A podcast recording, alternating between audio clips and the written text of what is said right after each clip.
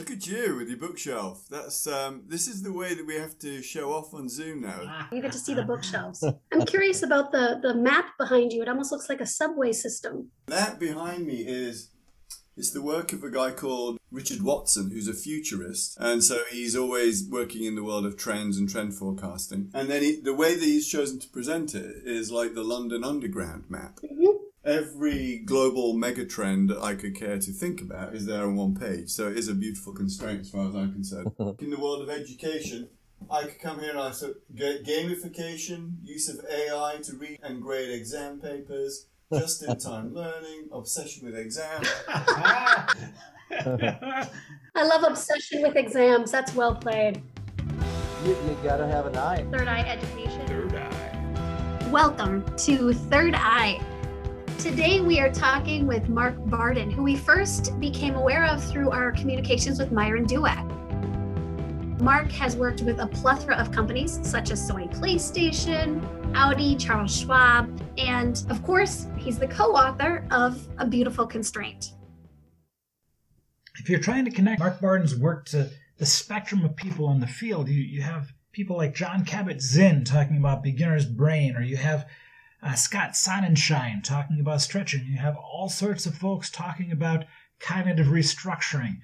And these ideas are all fantastic, but haven't really shown up in the educational realm. Uh, we feel like your work might find purchase. In fact, we're working with our special education team. We're hoping to do a book study over the summer with them. And uh, do you have any ideas, any specific tools, mindset shifting concepts, anything that can help young people to see constraint as a gift or the adults working with them to incorporate your work? Hmm. Well, you know, one of the things that all of those concepts have in common, I think, are kind of habits of mind, right? One of the conclusions that the book and this body of work reaches is that habits often prevent us from being innovative. Now, habits are also there for very good reasons, so we don't want to wholesale diss habits. If you think about why they're there, it's because maybe at some point you did something that worked and you're like, oh, that works. Let's create a repeatable formula around that so you get better and better at doing it and it works and works at scale. And then you can teach other people how to do that. And it's awesome until it's become a rut as opposed to a groove that you get stuck in.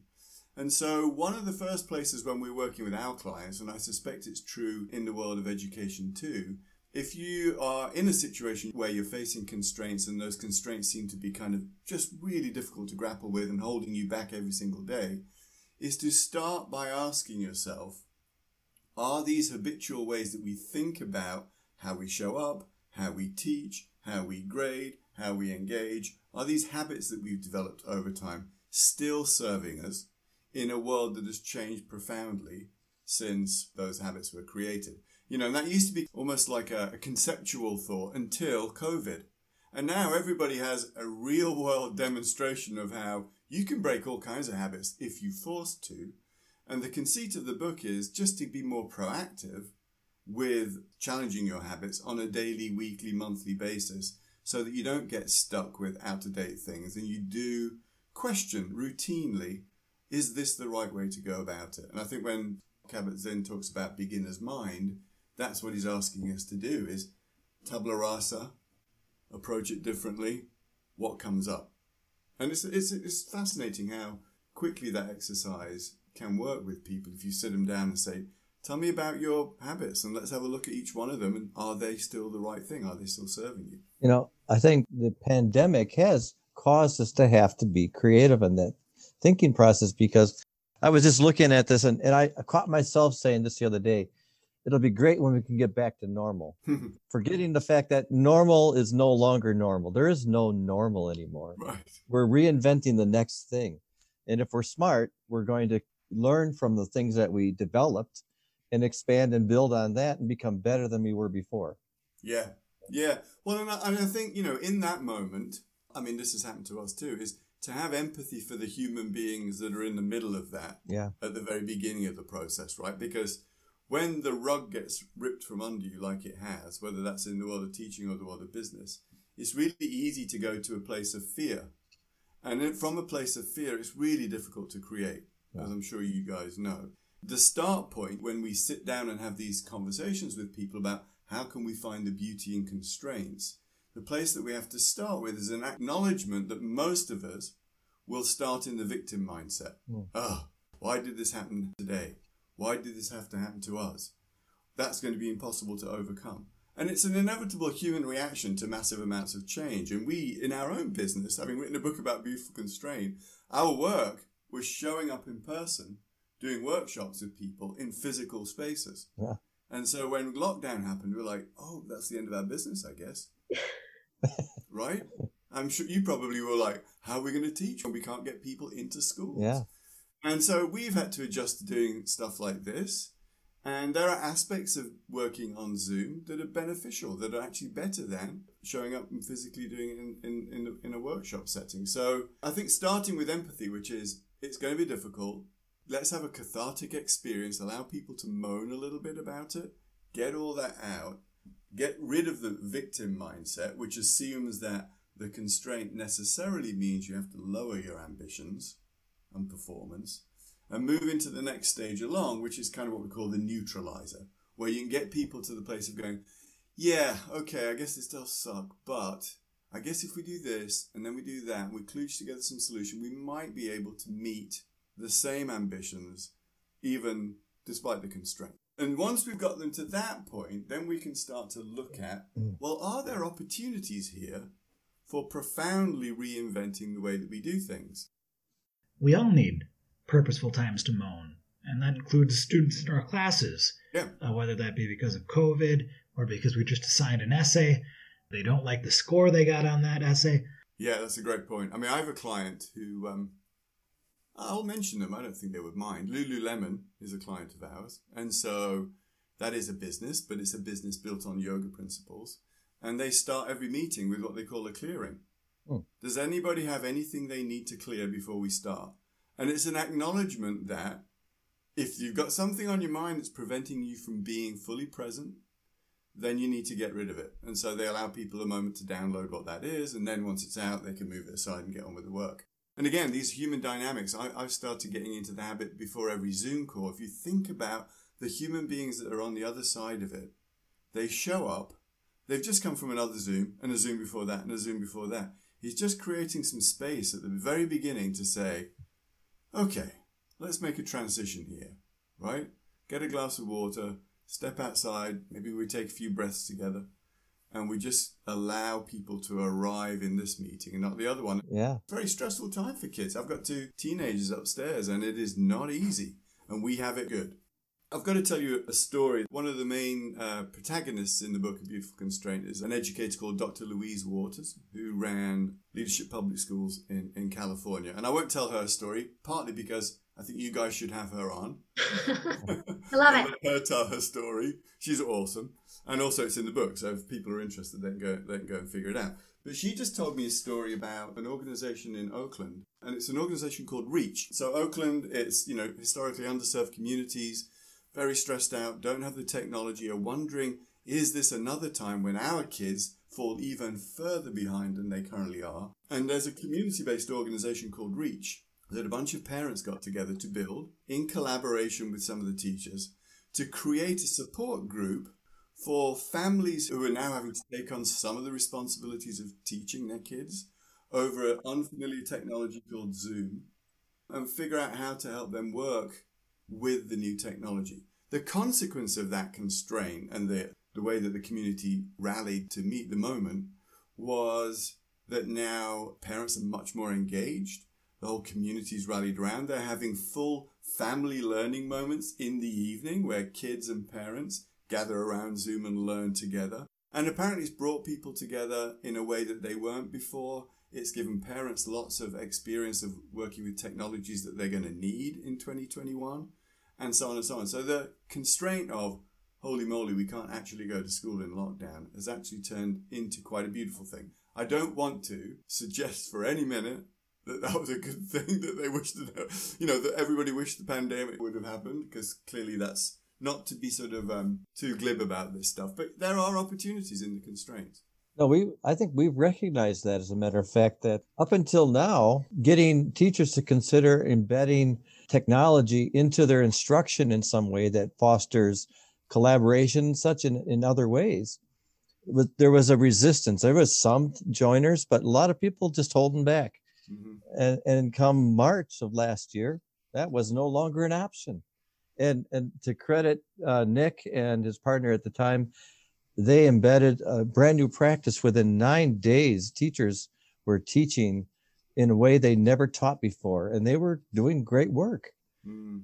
But I mean, they adapted fast because of what other choice did they have? Yeah. We did a podcast interview recently with the rapper and writer Dessa, and when we were talking with her, she talked a lot about how obviously doing live concerts and things like that has changed a lot. The music industry has changed a lot. Mm. But she was able to do something new, which was to release this new album called Ides. But instead of releasing it as one album that she then tours in relation to, yeah. she's releasing each song on the 15th of each month hence the name. And right there, like when I was reading your book, that example kept coming up. The other thing I was thinking about, Mark, is towards the end of your book, you talk about an example with Theodore Geisel with Dr. Seuss, right? And how he wrote Green Eggs and Ham using 50 words or fewer. Yeah. A colleague of ours, Jean Procott, who does the same thing for writing prompts. She will give herself like 10 words and say, okay, I have to use five or six of these in my piece and that constraint will actually give her something that can propel her forward. Mm. And we in education talk a lot about giving kids choice. And I wonder about how do we balance that providing them with choice, but also providing them with the constraints that allow them the focus, but also the autonomy to do good work. Yeah, that's that's a great story. Thank you for sharing that. And yeah, the Theodore Geisel one's a classic, isn't it? I was thinking about, so, you know, I was anticipating this question coming up. So I have no idea if this is a good idea or not. So, you know, in the spirit of beginner's mind, sometimes it's spot on and sometimes it's a million miles away. But I was thinking about, you know, the convention, the path dependency, the habit that my girls, certainly on the receiving end of, is the teacher sets an assignment. Maybe, let's say you read a book and here's the essay question and you'll hand it in a week from now. That's, you know, generally speaking, the I was thinking, hmm, you know, what I've seen happen in our work with clients is the imposition of less time can actually be a stimulant for more creativity. So just like less words created green eggs and ham, less time can create. So there's a number of ways to mess with and play with the constraint of time. So one of the examples might be, so in that moment where you're about to set the question, say to the kids, all right, well, rather than me tell you what I think the question would be, we've got 10 minutes to come up with 10 questions. Now, that's not enough time. So, what you're immediately doing, you have to censor that. So, the self censoring element goes away. You've got 10 minutes, get them down on paper. So, everybody starts weighing in, and you can use um, the chat function on Zoom, for example, to you, what are the questions you would ask if you'd read this book? Get a bunch out, not enough time, and then ask them to choose one of their friends' suggestions as a way of writing an essay. But that you know, messing with the with the time allowed and getting the students to think about the questions first rather than the answer is a different flip on that. I think it's a great idea. It makes me wonder. Hmm. You also talk a lot in in Beautiful Constraint about uh, propelling questions and how the right question can really propel us forward. A couple of things. One, can all questions be propelling? And how do we teach our teachers and teach our students to ask questions that are propelling? Brilliant. What a great question that is. So, no, not all questions can be propelling. So, there is a very specific way that we think about how to design the questions in the right way when faced with a constraint so that it will propel. And the answer is somewhat counterintuitive. So, a constraint happens. Immediately, we want to reduce our ambition. So, that the process is to create an even bigger ambition. So rather than shrink the ambition, make it 10 times as big, three times as big. And then couple that to your constraint. So an example of that might be the Oakland Reach organization. How can lockdown, where we have no school, increase the engagement of students, families, and the community in the world of education? So you're actually increasing the ambition. And what that does is it just forces you out of your path dependencies. So you know, I spoke about the neutralizer space. So if you don't massively increase the ambition, you can sometimes get to that middle ground of, well, we've kind of neutralized the constraint. But it's not going to feel like a radical innovation. It's not going to feel like a breakthrough piece of thinking. And so, in order to force real novelty, really radical ideas into the conversation, ask a question that is even more ambitious than the one you were perhaps dealing with before. And it forces you not to go back to just tuning the current motor. Does that make sense? Yeah. Mm. You mentioned Louise Waters. She was one of your speakers, and she talked about mm-hmm. the bold ambition of her school district and to address lack of engagement and how much advancement they made with kids just by taking that and taking a bold look at something. They made big steps. Yeah. Yeah, I mean, uh, so the story there in a nutshell is Leadership Public Schools it has three schools and they serve underserved areas. So the kids often arrive, you know, maybe they've done babysitting all night because the parents are working a second shift. Maybe they're homeless. Maybe, you know, the kids are, by the time they get to high school, three or four grade levels behind. Now, it would have been easy for the group of teachers there to say, let's get them up, let's catch them up one grade or two grade in the time they're at high school. Yeah. But they set themselves the ambition of getting every student in the school college ready without remediation by the end. Almost impossible. They didn't, in truth, meet that goal, but by setting the goal so high, it forced them to do quite novel things. But it, it, forced them to, to find those kinds of novel solutions that nobody in their space had thought of before. Yeah. And that was a big part of their success. Is there something there to the mindset? I've certainly been in environments where people set ambitious goals and the reaction is, well, that's impossible. Right. When you talk about replying with yes, if, as opposed to no, does every person in an organization need to have that mindset in order to achieve these things, or is it modeled by uh, leadership? How would you recommend building that culture? Hmm. Yeah, that's great. The stories are important. That's why our book is full of stories, and that's why I'm so interested in Heather's story. Because, again, going back to victim mentality, is human nature. When faced with a constraint out of nowhere, it's easy to lose your sense of motivation. The way that we found to get that back is to say to people, look, by the way, the concept that we're talking about here is ancient, right? Somebody was telling me about the Stoics.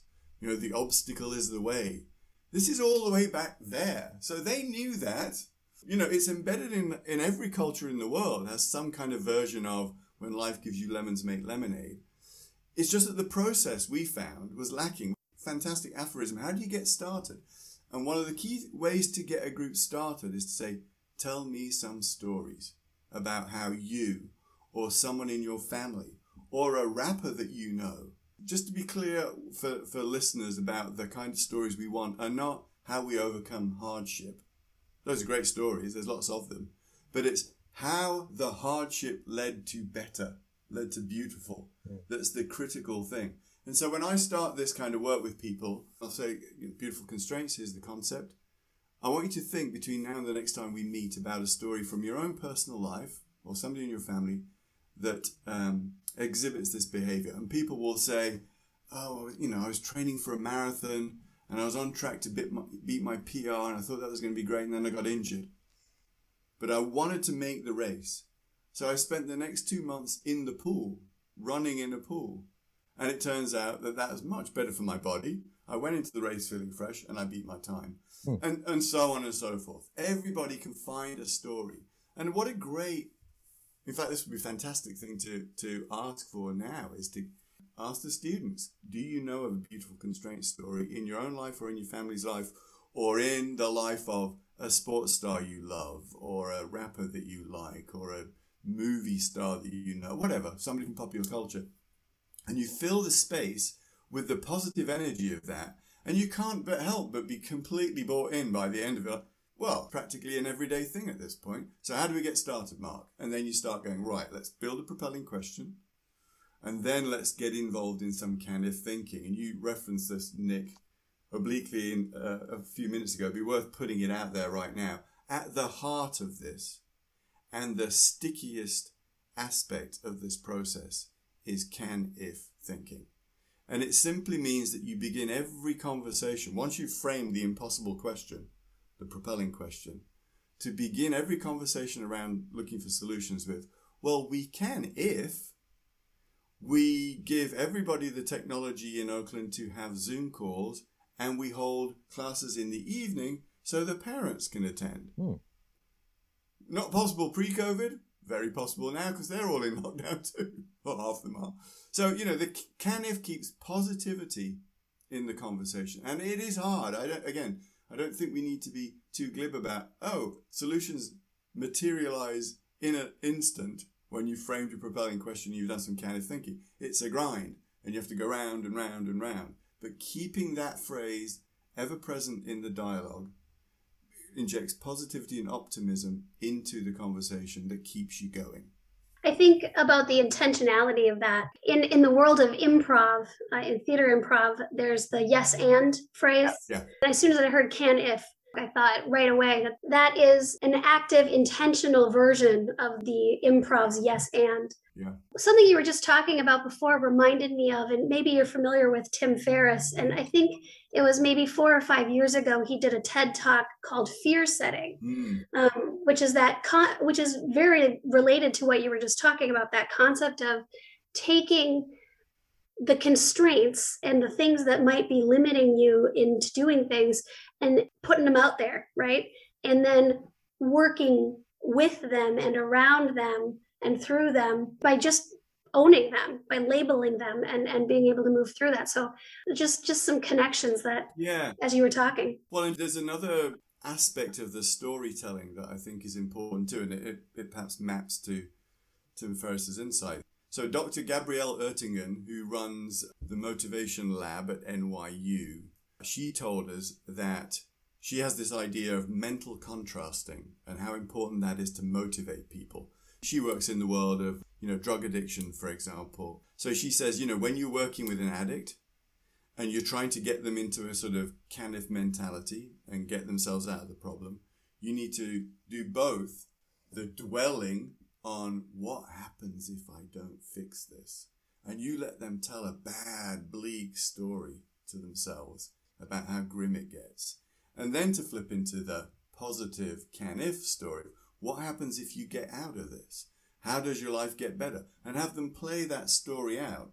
And then the motivation to change behavior comes from the tension between the dark story and the light story. Part of leadership in business, when things get tough, which they always do in the face of um, needing to grow a business, in the face of constraints and so on, a good leader is going to be able to find the right balance between I need to scare you just a little bit with what happens if we don't get our act together at the same time as providing hope and leadership and enthusiasm about how great this is going to be for all of us if we get it right. So I think that's a nice kind of, you know, not to be too Pollyanna-ish about the optimism and positivity of kind of thinking, but to keep it really vivid. If we don't do this, our students fall even further behind than they already are. Yeah. Let's not let that happen.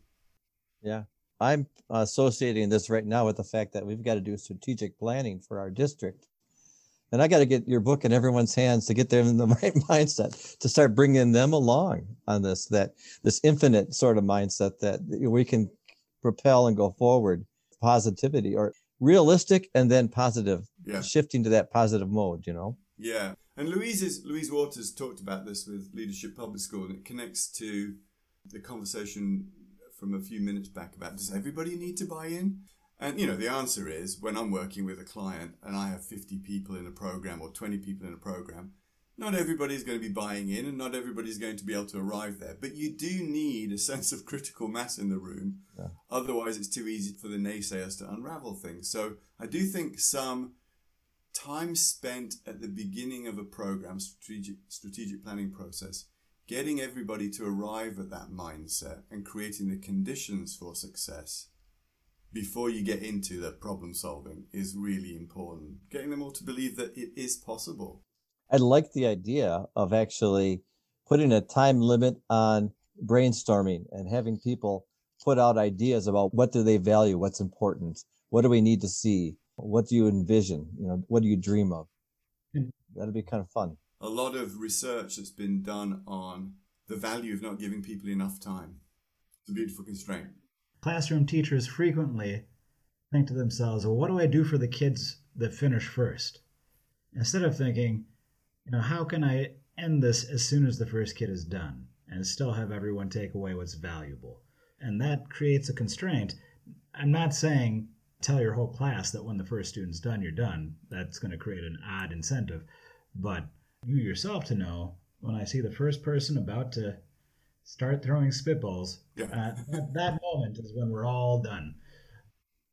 You know, Mark, Yeah. you talk a little bit about how all individuals can become transformers. You're not born that way. And you also, in that same chapter, talk about projecting into the future that we're going to need more of that type of leadership, Right. which means we not only need to create teachers that are transformers, but we also need our teachers who become transformers to create students who are transformers. Mm. Do you have any thoughts about how we can start growing that in our youngest students? I would draw inspiration from your. I don't know if Myron was on your previous podcast or the one before that, but Myron is taught me, I think, something a really important lesson about. You know, he made a beautiful constraint part of his leadership curriculum at the school in British Columbia that, that he teaches at. And again, the students had a very practical example, which I presume he spoke about on the podcast about how do we do fundraising at a time when we can't actually physically meet anybody. And initially they got into that victim mindset and then later on they transformed it. And we, Adam and I, did a, a virtual Zoom class with, with his class, which was brilliant. Hmm. Myron told me that after the after the course, one of his students came up to him and said, I feel really optimistic for the first time in a long time.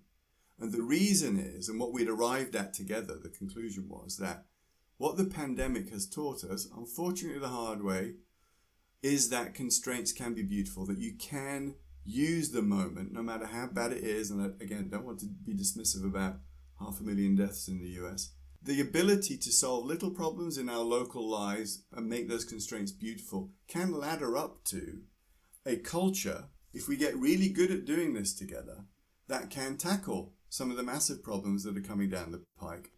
Robots taking all the jobs, or climate change affecting agricultural, uh, you know, any number of major problems can be addressed if we have a set of simple tools and processes. Let's begin by allowing ourselves to be the victim.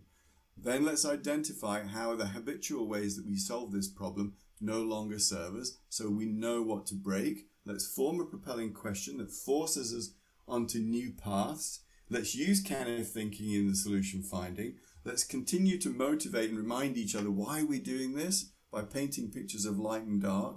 Those, those are relatively simple tools that lots of us can learn to use with each other. Um, and they can, they can create the kind of transformers that we talk about in the book. And how wonderful would it be if some of your teachers start to just weave small amounts of that into the way that they think about their teaching kids? I agree. And before we started, Mark mentioned that we have a constraint, Yes. which is a time limit on our platform here that has caused us to become a little innovative and come up with, in the blink of three eyes, Right. some rapid fire questions here at the end and make sure that we hit our time limit.